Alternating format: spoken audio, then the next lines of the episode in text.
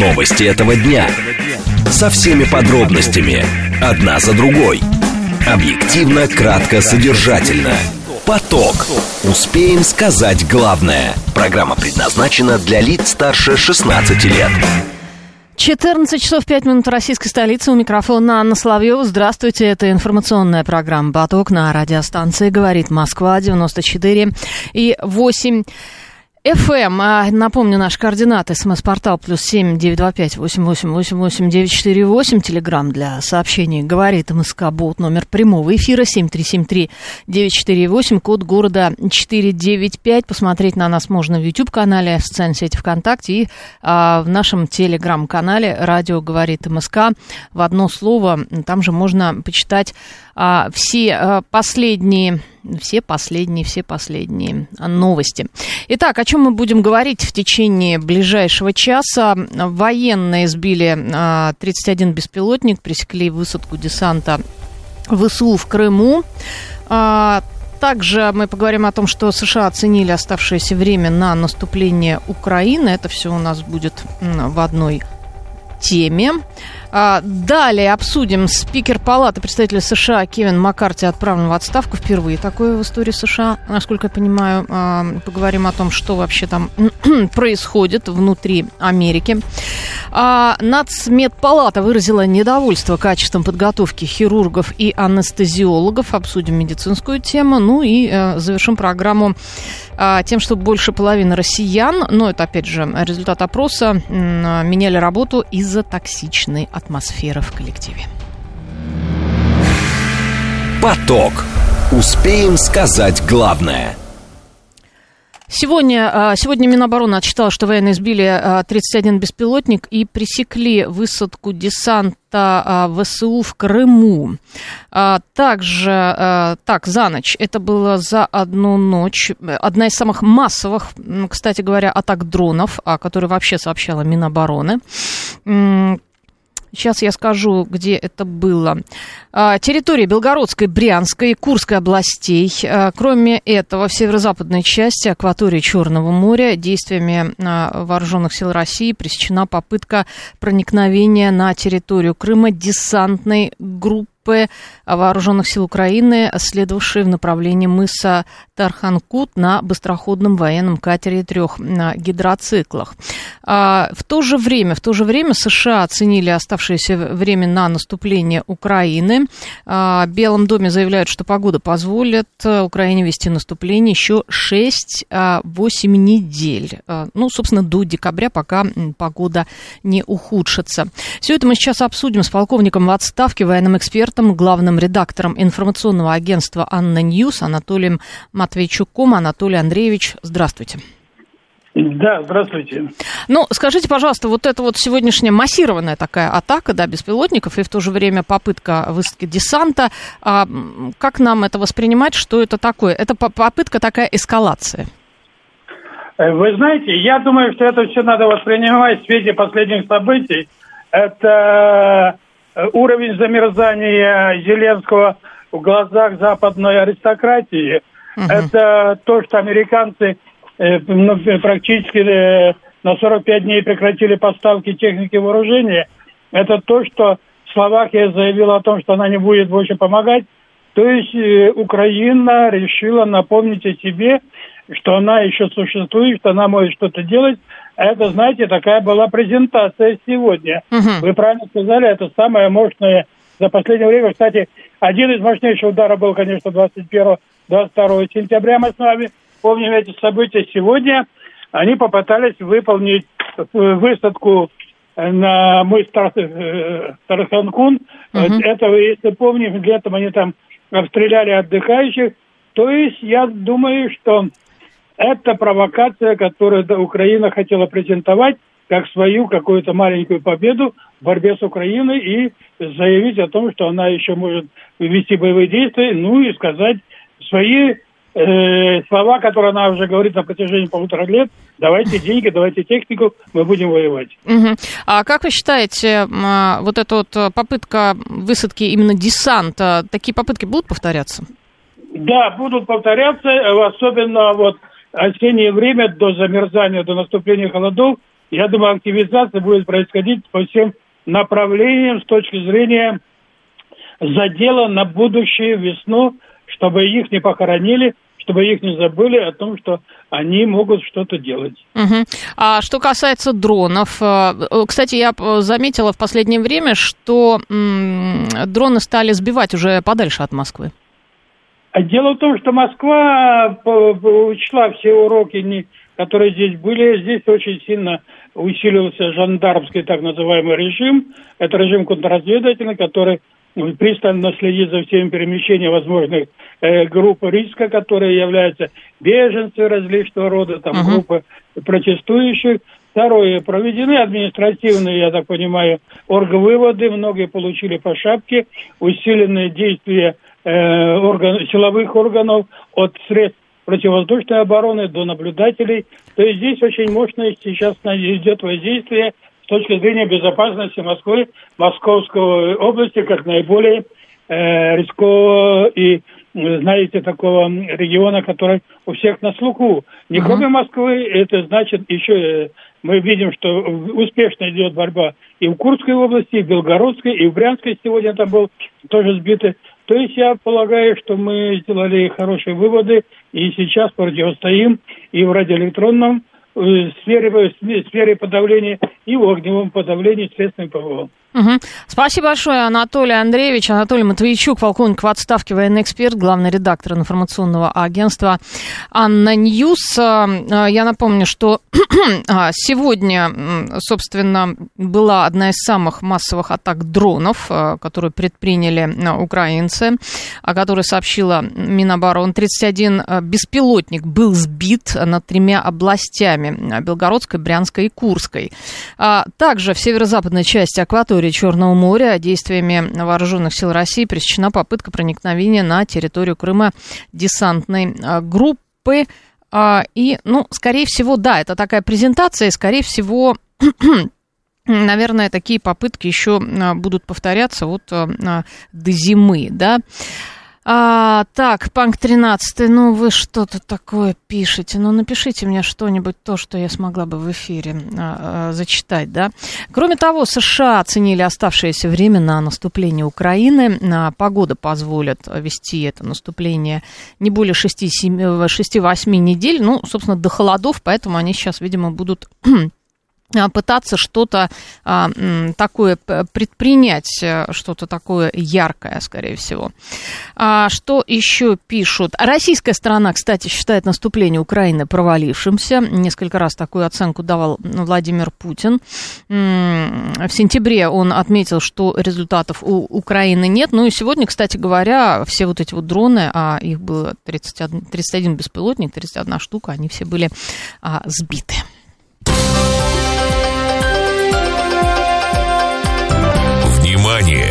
Говорит Москва. девяносто четыре и восемь эф эм. Поток. Успеем сказать главное.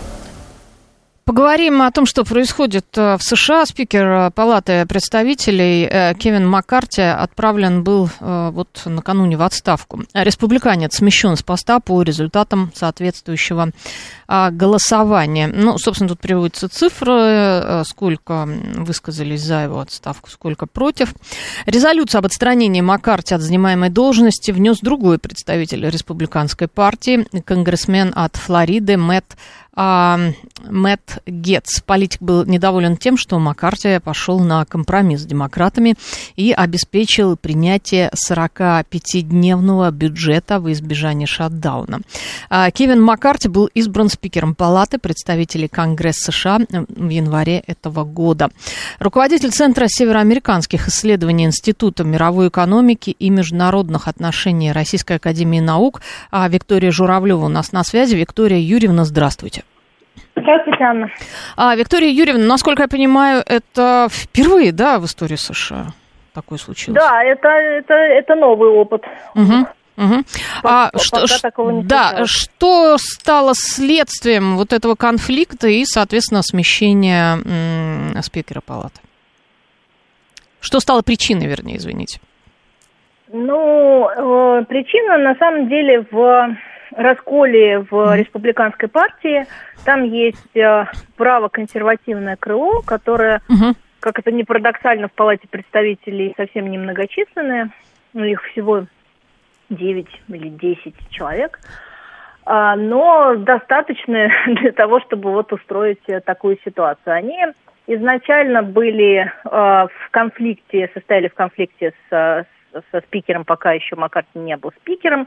Собственно, его появление как спикера было результатом договора с, как раз-таки с правоконсервативными республиканцами. Они заставили его пообещать им, что он будет действовать в соответствии с той повесткой, которую они ему будут предлагать. То есть фактически он был избран изначально уже с такими, ну, определенным заложником определенных интересов. А достаточно быстро он стал вести себя независимо от, этих, mm-hmm. от этого правоконсервативного крыла. И, соответственно, конфликт разгорался. Консерваторы считали, что он все время нарушает данное им слово. Ну, а дальше случилась, случилась эта ситуация с отложенным шатдауном, да, то есть спикер пошел на переговоры, что он должен был сделать как спикер, было совершенно нормальное поведение, и компромисс, который в результате позволил не закрывать федеральное правительство, привел к тому, что за, за, за проект бюджета проголосовали и демократы, и республиканцы, то есть он получился двухпартийный, и это совершенно не устроило правых консерваторов, в частности, не устроили уступки спикера демократической повестке угу. и, собственно, демократам. Можно вот говорить все, о... и да. практически mm-hmm. сразу после этого правые консерваторы заявили, ну, вернее, там один из их представителей особо ярый заявил, что спикеру не жить, будет он обязательно смещен со своей позиции. В общем, они это и сделали. Mm-hmm. А можно, можно ли говорить о том, что вообще сейчас вот в американской внутренней политике началась такая эпоха турбулентности? Вы знаете, она не сейчас началась. Uh-huh. В американской, в американском политическом процессе турбулентность продолжается уже последние, наверное, лет двадцать. Uh-huh. Ну, десять так точно. Это э, трансформационные процессы в обеих партиях. Это смещение, ну, то есть появление радикальных, и усиление, вернее, даже не появление, а усиление радикальных крыльев в обеих партиях. Правоконсерваторы у республиканцев и левые э, в, у демократов, это невозможность договориться между этими крыльями, а, соответственно, между партиями. Ровно такие же настроения в обществе, угу. то есть э, крайне левые, крайне правые настроения и не, не удовлетворенность тем, что происходит э, в федеральном правительстве и как федеральное правительство реализует ту или иную повестку, потому что реализовать она ни ту, ни другую не может в результате того, что не могут договориться основные партии. Соответственно, каждый вновь приходящий президент оказывается заложником вот этого конфликта радикальности э, двух партий и тоже не может провести свою социальную повестку. Мы помним Обаму, который провел очень важную реформу здравоохранения, но за восемь лет это единственное, что ему удалось сделать, и рейтинг его с девяносто упал до сорок угу. за эти восемь лет. То есть это все вот как бы показатели очень, очень усложненного, я бы так сказала, законодательного процесса в результате вот этого вот радикализма и популизма обеих партий, которые работают на наиболее активный электорат, который наиболее радикально заряжен, и, в общем, ставят в угоду электоральной повестки все, все, все остальные интересы. Насколько я понимаю, там как раз вот этот вот радикальный электорат, он же в процентном соотношении ведь не такой большой. Да, вы знаете, парадокс состоит именно в этом. Обе партии гораздо более радикальные в своих крыльях, чем электорат. Uh-huh. То есть двадцать пять процентов правых консерваторов, правоконсервативно настроенных среди республиканцев, примерно столько же лево настроенных среди, среди демократов. Все остальное это, в принципе, умеренный электорат. Но дело в том, что колеблющийся или умеренный электорат, он наименее активен в, в условиях... вот такой вот турбулентности, его очень сложно вывести на выборы. И победа все время зависит вот от этого небольшого, но очень заряженного на политический процесс, на политическую, на протестную активность угу. электората. Чем, ну, так, так называемые пассионарии, да? Ну, в общем, да, чем они... Чем лучше они выходят на улицы, да, чем uh-huh. больше они склонны к этому, тем э, легче партии или кандидату от партии заявить о себе и дальше оказаться в Белом доме или в Конгрессе, или в Сенате. Uh-huh. Ну, помимо, собственно, всех этих терок, да, в Конгрессе и в Сенате, еще же ведь под уголовным делом, по сути, ходит Трамп, бывший президент США, uh-huh. а нынешний президент США, ему все грозят импичментом. То есть uh-huh. у них вот такая вот, в принципе, очень интересная, я так понимаю, политическая жизнь. Да, она у них очень, очень насыщенная. У Трампа не одно уголовное дело, а несколько uh-huh. на него, на него заведенных. Ну, там много, да, да, да, там семьсот лет, да, тоже, да, грозит. Uh-huh. Да, при, при этом он продолжает быть лидером в, в республиканской кампании за Белый дом. С большим отрывом и с большой вероятностью может стать основным кандидатом, а может даже и победителем. Байден с минимальными рейтингами популярности подходит к окончанию своего четырехлетнего срока. Крайне недовольны им как демократы, так и, и, и все остальные. При этом он остается единственным кандидатом от партии, никакой альтернативы партии не вот предложила. Это вот удивительно, да. Да, да, это, ну, на самом деле, знаете, это, это в рамках традиции. В uh-huh. американской традиции есть такая, как бы, уважение к президенту и э, готовность предложить ему второй срок. Uh-huh. И э, традиция эта практически, ну, в двадцатом веке практически никогда не нарушалась. И в, в условиях, когда президент пере, ну, то есть переизбирается, когда есть действующий президент, партия не выдвигает и не предлагает ему альтернативу. Это показатель единства партии и сплоченность партии вокруг президента. Угу. И даже электорат тоже готов пойти и проголосовать за действующего президента, несмотря на то, что у него там они недовольны или он, у него низкий рейтинг. То есть в данном случае... Э- именно партии, именно партийному истеблишменту надо было предложить какую-то альтернативу, потому uh-huh. что общество не будет выступать против действующего президента, это, это против традиции. Uh-huh. А, Виктория вот. Но, Юрьевна, да. По всему, да. да. А вот вы как эксперт, ну, если поспекулировать, каковы шансы на импичмент вот как раз Джо Байдена? Минимальные. Минимальные, да, то есть вряд ли. Сенат контролируется uh-huh. его партией, а импичмент принимается, решение принимается именно в Сенате, поэтому. Uh-huh. То есть Палата представителей может проголосовать, но... Сенат, конечно же, не, не будет выносить решение об импичменте. Угу. Но получается Нет, все-таки, это, что... Это все, да. это все гонка и игра на электорат. Угу. Но получается, что все-таки у Трампа, если ну, все, он дойдет все-таки до выборов, до финальной стадии, то у него неплохие шансы будут в будущем году. У Трампа очень, да, как ни парадоксально, у него очень хорошие шансы. И, в общем, выборы могут стать опять примерно как было в шестнадцатом в шестнадцатом и в двадцатом году. Ну. Вот, то есть в двадцатом, в общем, как Байден против Трампа, и при непопулярности действующего президента у Трампа, конечно, шансы вполне велики. Угу. Вот наш слушатель Адам хороший вопрос задает. Радикалы в Конгрессе, это что же, маккартизм в отношении Маккарти?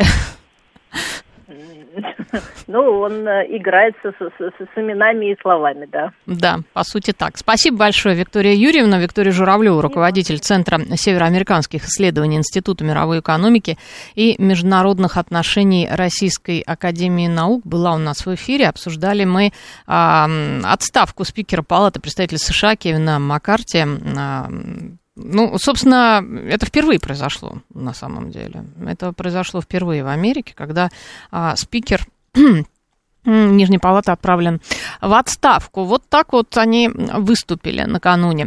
А, так, Костя из Митина пишет, вот и хорошо, чтобы они все поругались, и начнется новая гражданская война в США. Видите, Костя, хорошо, да, когда у соседа корова сдохла. Да, да. Панк тринадцатый пишет, а все потому, что с Украиной связались. Скоро драться начнут в Сенате.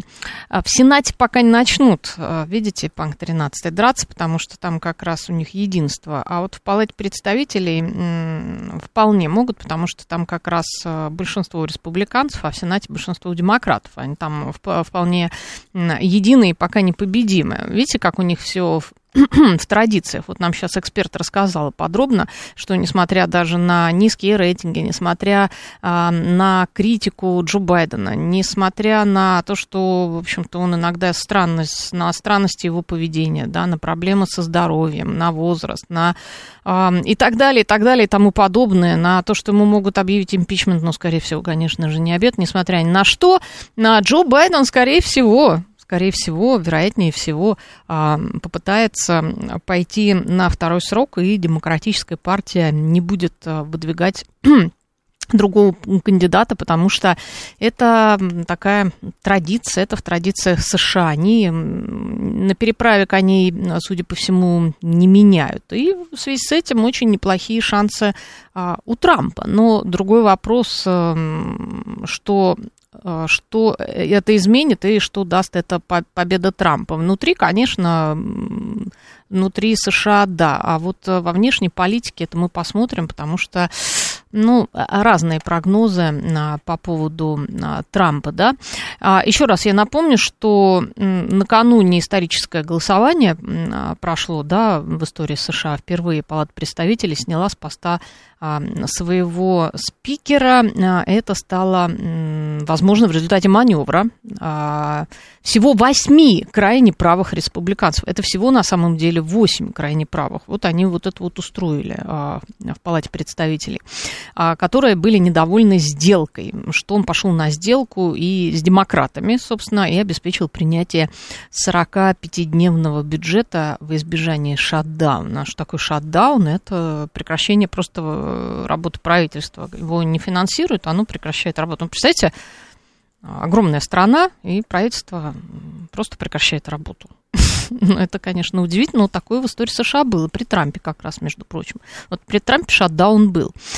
А, так, крайне правые уверяют, что они призывают к бюджетной экономии, хотят поручить тех, кто растрачивает народное достояние. Дисфункция правительства из-за подобного шага может лишь навредить американской экономике. На данный момент, на самом деле, работа Конгресса парализована. Ну, парализована она до определенного момента, когда они, пока они не выберут нового спикера, скорее всего, они его там, по-моему, в течение недели должны выбрать, насколько я понимаю. А вот по спикеру Палаты объявляется вакантным по итогам голосования. Кстати, там еще интересный момент, что после того, как отставили Маккарти, попросили предыдущего спикера Палаты представителей, это была Нэнси Пелоси, освободить кабинетик. То есть у нее до сих пор за ней числился кабинет, и вот ей пришло сообщение, что давай, дорогая, забери свои вещи до вечера и освободи кабинет в Конгрессе, чтобы, собственно, духа твоего тут не было. Вот такие вот у них интересные вещи происходят. Да, конечно, это все связано и с финансированием Украины, но я думаю, что если бы даже не было финансирования Украины, была бы еще какая-то причина, поскольку э, вот эта вот турбулентность во внутренней политике США, она присутствует уже постоянно. Вот как сказала Виктория Журавлева, последние, пожалуй, уже двадцать лет их колбасит, и там периодически какие-то скандалы и так далее. Уголовные дела против бывших президентов, попытка импичмента нынешнего, попытки там, не знаю, штурма Конгресса, Капитолия, ну, в общем, все это прекрасно. Вот эти вот демонстрации в Вашингтоне, ну, в общем, интересная у них, на самом деле, политическая жизнь. Сейчас у нас новости, а потом мы продолжим. Новости этого дня. Со всеми подробностями. Одна за другой. Объективно, кратко, содержательно. Поток. Успеем сказать главное. четырнадцать часов тридцать пять минут в Москве. Микрофон Анна Соловьева. Здравствуйте. Мы продолжаем информационную программу «Поток» на радиостанции «Говорит Москва». девяносто четыре и восемь эф эм. В течение ближайших двадцати четырёх минут мы поговорим о том, что Национальная медицинская палата выразила недовольство качеством подготовки хирургов и анестезиологов. И в конце, в конце, в конце обсудим такую тему. Больше половины россиян меняли работу из-за токсичной атмосферы в коллективе. Поток. Успеем сказать главное. Я напомню, наш координат, смс-портал плюс семь девять два пять восемь восемь восемь восемь девять четыре восемь, телеграмм для сообщений говорит МСК-бот, номер прямого эфира семь три семь три девять четыре восемь, код города четыре девять пять. Посмотреть на нас можно в YouTube-канале, в социальной сети ВКонтакте и в телеграм-канале «Радио говорит МСК» в одно слово, и а, там почитать все последние новости. А, а вот что я увидела на лентах агентств.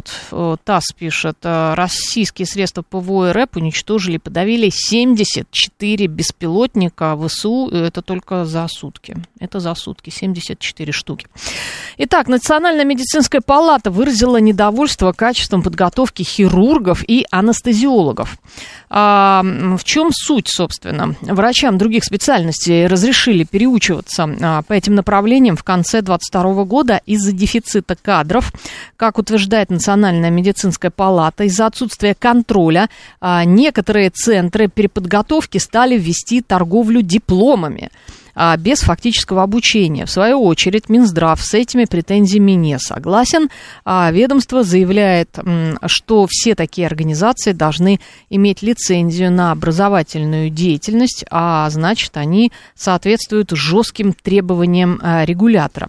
По данным министерства, в России не хватает около двадцати пяти тысяч врачей и пятидесяти тысяч специалистов, пятидесяти тысяч специалистов со средним медицинским образованием.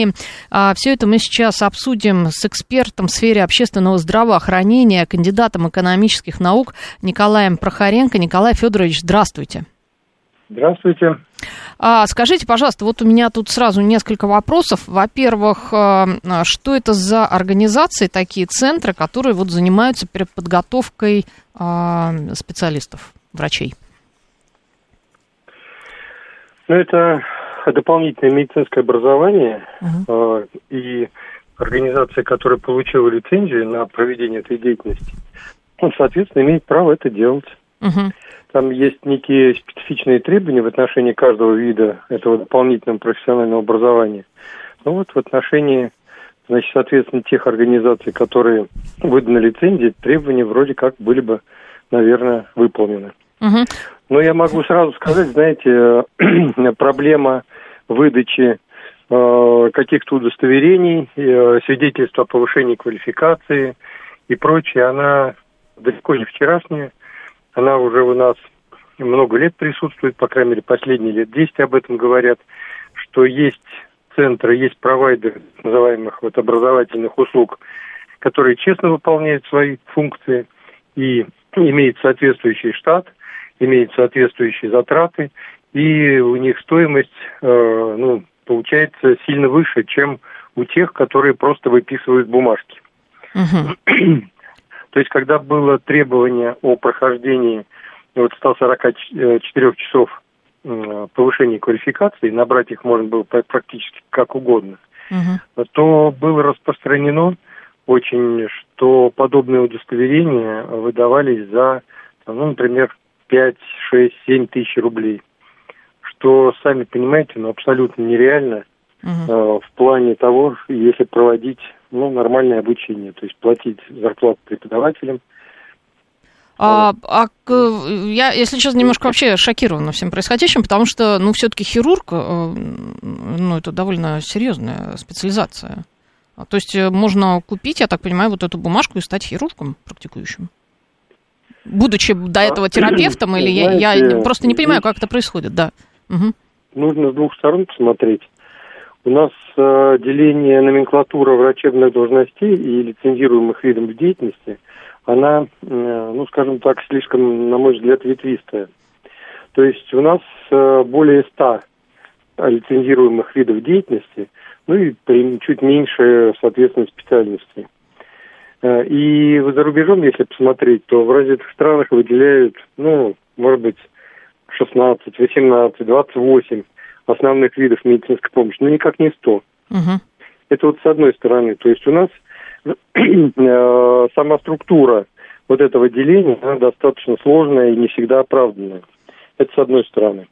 С другой стороны, есть районы, труднодоступные районы, северные в частности, когда один врач, uh-huh. работая на ставку, ну, например, я не знаю, давайте приведем пример не с хирургами, а с терапевтического профиля. Вот терапевт, он, ну, как правило, загружен полностью. Но если он эндокринолог, и население пять-шесть тысяч в Певеке, например, uh-huh. на Чукотке, то он, конечно, свою нагрузку не вырабатывает. И поэтому он получает специальность, ну, например, геронтолога, uh-huh. например, еще гастроэнтеролога, то есть терапевтического профиля, но другую. И тогда по совокупности, принимая часть времени как геронтолог, как эндокринолог, как гастроэнтеролог, он набирает ставку по часам, оказывает требуемые виды медицинской помощи, но при этом, обратите внимание, вынужден набрать по всем трем или четырем, или даже пяти, как мне говорили, специальностям, по которым он работает, вот эти вот самые баллы, часы и пройти сертификацию, uh-huh. что практически нереально. И поэтому здесь нужно смотреть с двух сторон. С одной стороны, зарегулированность и обоснованность э, того э, способа и, э, и, и организации медицинского образования дополнительного. А с другой стороны, да, э, какие-то условия, которые позволяют э, существовать недобросовестным поставщикам образовательных услуг. Да, вот, э, вот этот момент очень важен. Почему вообще вот эти вот поставщики недобросовестных, э, недобросовестные поставщики, не, э, которые э, оказывают э, такие услуги, да, несоответствующие, а почему они вообще существуют? Почему их не закрывают? Там, ну, да, не возбуждают дела. А у нас, угу. э, знаете, вообще проблема оценки квалификации как таковой, она в мире э, решается не так-то просто. То есть особенно по э, вот таким сложным специальностям, как врачебные. И во всем мире э, признано как раз то слово, э, вернее, той организации, которая говорит решающее слово в отношении квалификации, является профессиональной врачебной ассоциацией. Uh-huh. То есть, если, например, ассоциация гастроэнтерологов, раз мы начали про них говорить, или эндокринологов, говорит о том, что вот данный врач, он способен выполнять функцию, то она, соответственно, ее мнение считается достаточным. Репутации они своей очень дорожат, потому что это организации, как правило, со сто-двухсотлетним опытом э, работы и истории существования. И, соответственно, они просто так налево-направо никому не дают разрешения. Там существуют свои системы сертификации, mm-hmm. там существуют системы э, рекомендаций, когда более опытный человек говорит, что да, он вот такой-то товарищ молодой, проработал три года у меня в клинике в э, качестве стажера год, в качестве молодого врача-ординатора там два года, и я ручаюсь за то, что он владеет теми навыками, которые позволяют его считать врачом-эндокринологом. Mm-hmm. Вот. А у нас, понимаете, в силу того, что э, оценить квалификацию трудно, и это э, ну, со стороны, то есть не зная человека, то есть написать в анкету или предъявить требования о предоставлении каких-то там пятисот пунктов, оно невыполнимо технически. Провести всем абсолютно анкетирование и проверки знаний э, валидированные тоже невозможно. То получается так, что требования, которые предъявляются к образовательным организациям, они достаточно поверхностные, они такие фасадные. То есть наличие помещений, наличие компьютеров, должный уровень санитарно-гигиенического обеспечения этого процесса, то есть там освещение, вентиляция, противопожарные какие-то вещи, плюс наличие в штате некого количества преподавателей по соответствующей дисциплине. Вот здесь интересно. Так вот, разговаривая с людьми из контрольных органов, я слышал о том, что есть, например, организации, у которых, в которых, например, эти преподаватели или же врачи-специалисты в каких-то клиниках, они участвуют в работе там десяти-двадцати клиник. Угу. То есть они просто числятся, неплохо, да. р- разрешают предоставить свои сведения в качестве работающего там, по совместительству. На самом деле трудовых нагрузок и трудовых функций не выполняет. Угу. Отследить это со стороны достаточно сложно, и для, но нужно. То есть вопрос абсолютно актуальный, особенно в отношении тех видов деятельности, вот, анестезиология, э, хирургия, когда вмешательство сопряжено с достаточно большим, большим риском, чем по другим специальностям. Угу. Ну вот, кстати, еще Минздрав приводит э, цифры, что в России не хватает около двадцать пять тысяч врачей. Это же просто огромная цифра, просто дыра. На самом деле цифры, опять же, с двух сторон можем смотреть. То есть расчеты велись, на самом деле не хватает больше, uh-huh. потому что э, ту нагрузку, которую несут врачи на участке, э, с теми требованиями, которые предъявляются, например, к ним, выполнять на числе населения там, тысяча семьсот - тысяча восемьсот человек невозможно. То есть нужно разукрупнение участков, об этом давно говорят, где-то на уровне тысяча сто - тысяча двести человек. То есть нужно вообще в полтора раза больше ставок, которые сейчас, по сравнению с тем, которые сейчас существуют. То есть на самом деле число врачей, которые звучит, вот и медсестер, двадцать пять - пятьдесят тысяч, оно преуменьшено. Uh-huh. Преуменьшено при вот данном виде и данных способах организации медицинской помощи, которые есть у нас. Потому что, например, другие э, способы организации, которые применяются в зарубежных странах, они говорят о том, что можно совмещать, например, функции поликлиники, стационара с ротацией врачей и с другими э, способами направления на консультацию, с, э, может быть, чуть большим ожиданием по неопасным ситуациям. Э, они позволяют обойтись меньшим количеством врачей. Но, опять же, не следует забывать, что уровень заболеваемости у нас достаточно большой, и он превышает уровень заболеваемости э, тех самых стран, с которыми мы сравниваем. Угу. Поэтому получается, что э, оказать помощь с, с той степенью доступности, к которой сейчас привыкли наши люди, э, тем количеством врачей, которые у нас есть, невозможно. Угу. И вот эти цифры, наверное, если мы оценку Минздрава увеличим процентов на тридцать или, может быть, на сорок, то вот примерно так вот оно и будет. То есть по младшему медперсоналу где-то семьдесят - восемьдесят, может быть, семьдесят тысяч, а по врачам, ну, минимум сорок - сорок пять тысяч. Ну, это просто гигантские цифры. Просто гигантские. Это гигантские цифры, да. Мы десятилетиями недофинансируем здравоохранение. Угу, угу. Мы знаем об этом, да, все. И СМИ, и регуляторы, все. Но в силу того, что как-то обходимся существующими, то попадаем в ситуации, например, ковида, mm-hmm. когда у нас не хватало мощности инфекционных, не хватало анестезиологов, что все срочно переучивались на анестезиологов и их согребали в ковидные больницы, из всех больниц, которые вообще только возможно.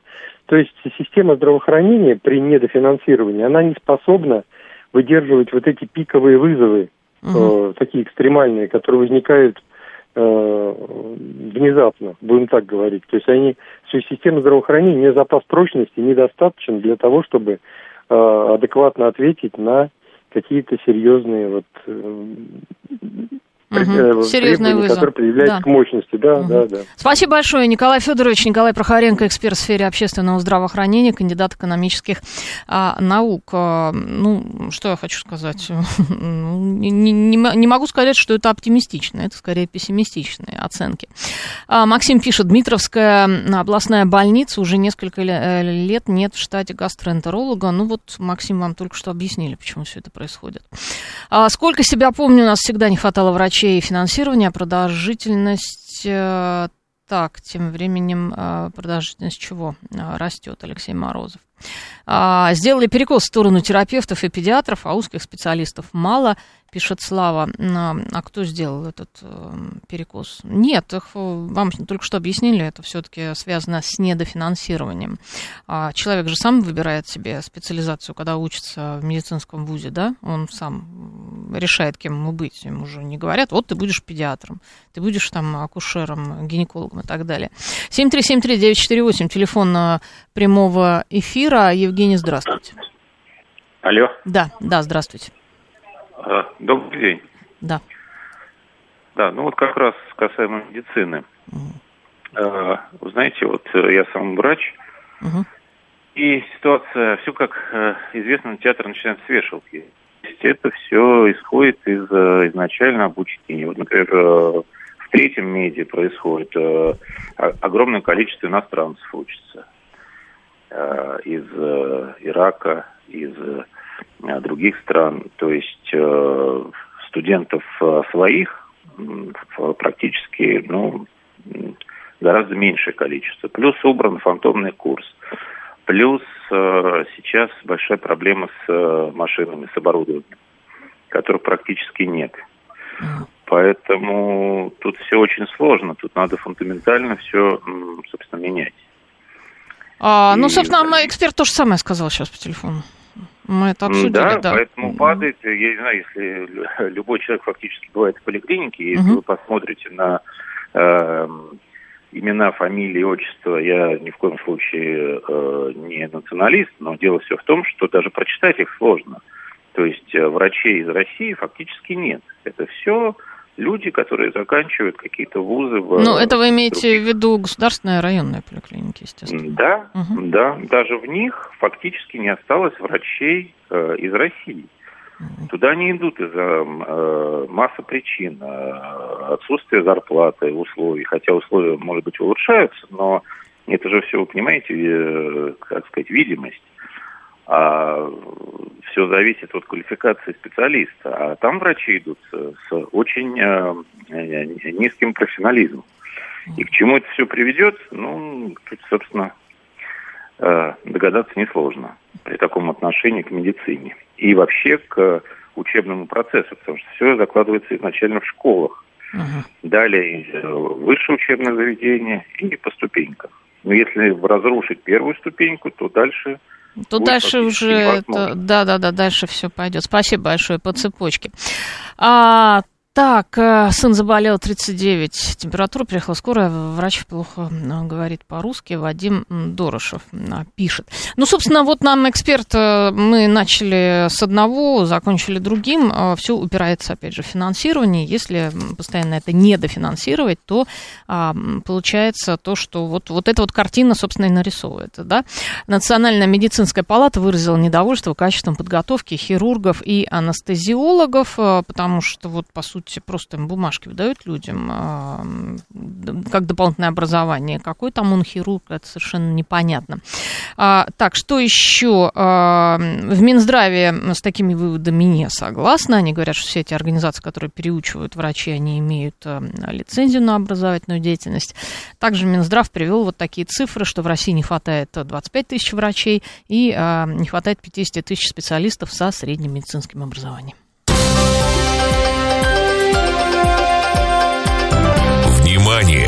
Говорит Москва.